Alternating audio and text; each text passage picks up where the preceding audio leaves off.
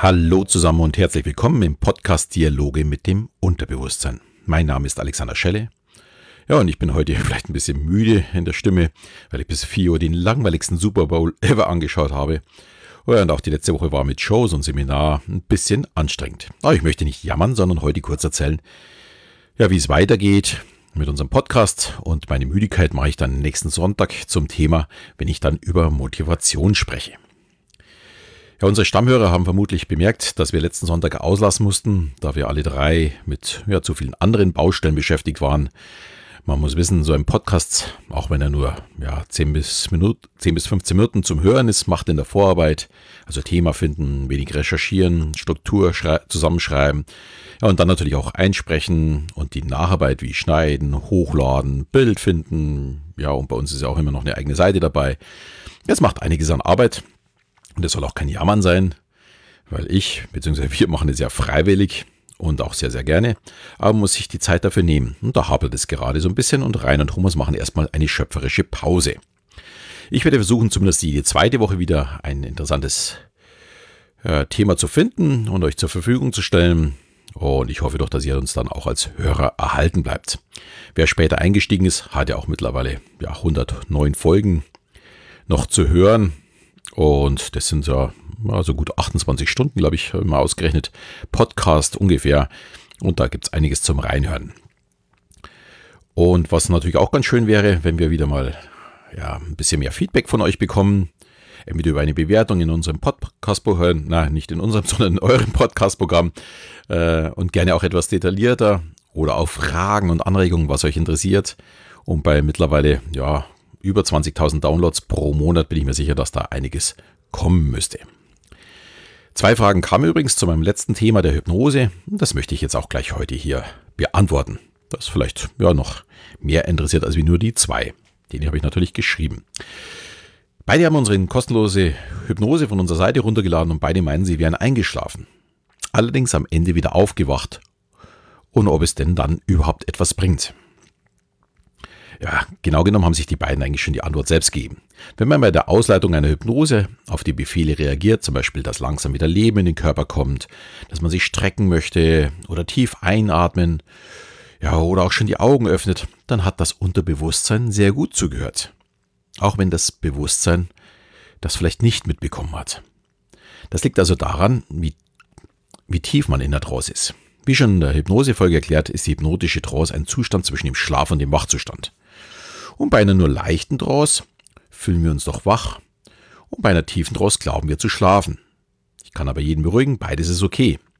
Ich merke das auch immer wieder in den Selbsthypnose-Seminaren. Wenn wir eine Hypnose für alle machen, haben die einen keine Ahnung, was ich erzählt habe, die anderen dagegen glauben, aktiv zugehört zu haben.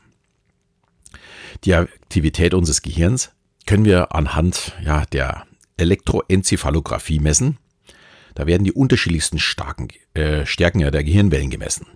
Die niedrigste Aktivität sind dabei für uns die Delta-Wellen, das ist unsere Tiefschlafphase. Danach kommen die Theta-Wellen, unsere Schlafphase N1 und N2 ist ungefähr vergleichbar und gleichzeitig eben auch eine sehr tiefe Trance. In der Zeit verarbeitet unser Gehirn alles, was untertags erlebt wird und verarbeitet es. Kennt vielleicht der ein oder andere, wenn er ins Bett geht und so noch so, so ein bisschen zuckt, obwohl er schon so ein bisschen wegnickt. Das ist genau die Schlafphase in 1, in 2. Hier arbeitet unser Gehirn noch sehr, sehr aktiv und das ist eben vergleichbar mit einer sehr tiefen Trance. Der Zustand vor dem Einschlafen sind dann oder nach dem Einsch äh, Aufwachen sind dann die Alpha-Wellen. Es ist ein Entspannungszustand, wo man noch das meiste um einen herum mitbekommt, so vor sich hinträumen kann, aber hm, durchaus noch sehr, sehr aktiv denkt. Das ist der hypnotische Zustand, wo man im Anschluss noch erzählen kann, um was es ging. Ja, und der richtige Wachzustand ist dann der Beta-Bereich, beziehungsweise wenn wir hoch konzentriert sind, äh, sind es die Gammawellen. Also zusammengefasst befinden wir uns bei der Hypnose, also im Theta- oder Alpha-Bereich, je nachdem wie tief oder eben auch nicht. Da gibt es auch kein besser oder schlechter, es ist einfach eine Trance. Und nachdem da auch immer wieder die Frage zur Abgrenzung zur Meditation kommt, möchte man das auch noch ganz kurz ansprechen. Da muss man ein bisschen unterscheiden, wie wir in Deutschland die Meditation sehen oder wie es zum Beispiel die Mönche praktizieren. Hier in Deutschland kommen die meisten wahrscheinlich in eine wunderbare Trance. Und ich denke mal, das ist auch vollkommen okay so. Es ist auch in meiner Sicht total egal, wie man dieses dann nennt. Dagegen die Mönche, die schaffen es nach ja, jahrelangen Training in diesen hochfrequenten Gamma-Bereich zu kommen. Das ist ein völlig anderer Zustand als der Entspannungszustand der Hypnose. Die schaffen es tatsächlich, äh, Körperteile so richtig auszuschalten und kommen in diesen hochfrequenten äh, Gamma-Bereich, sind hochkonzentriert. Das ist auch schon mehrfach nachgewiesen worden, ist gemessen worden.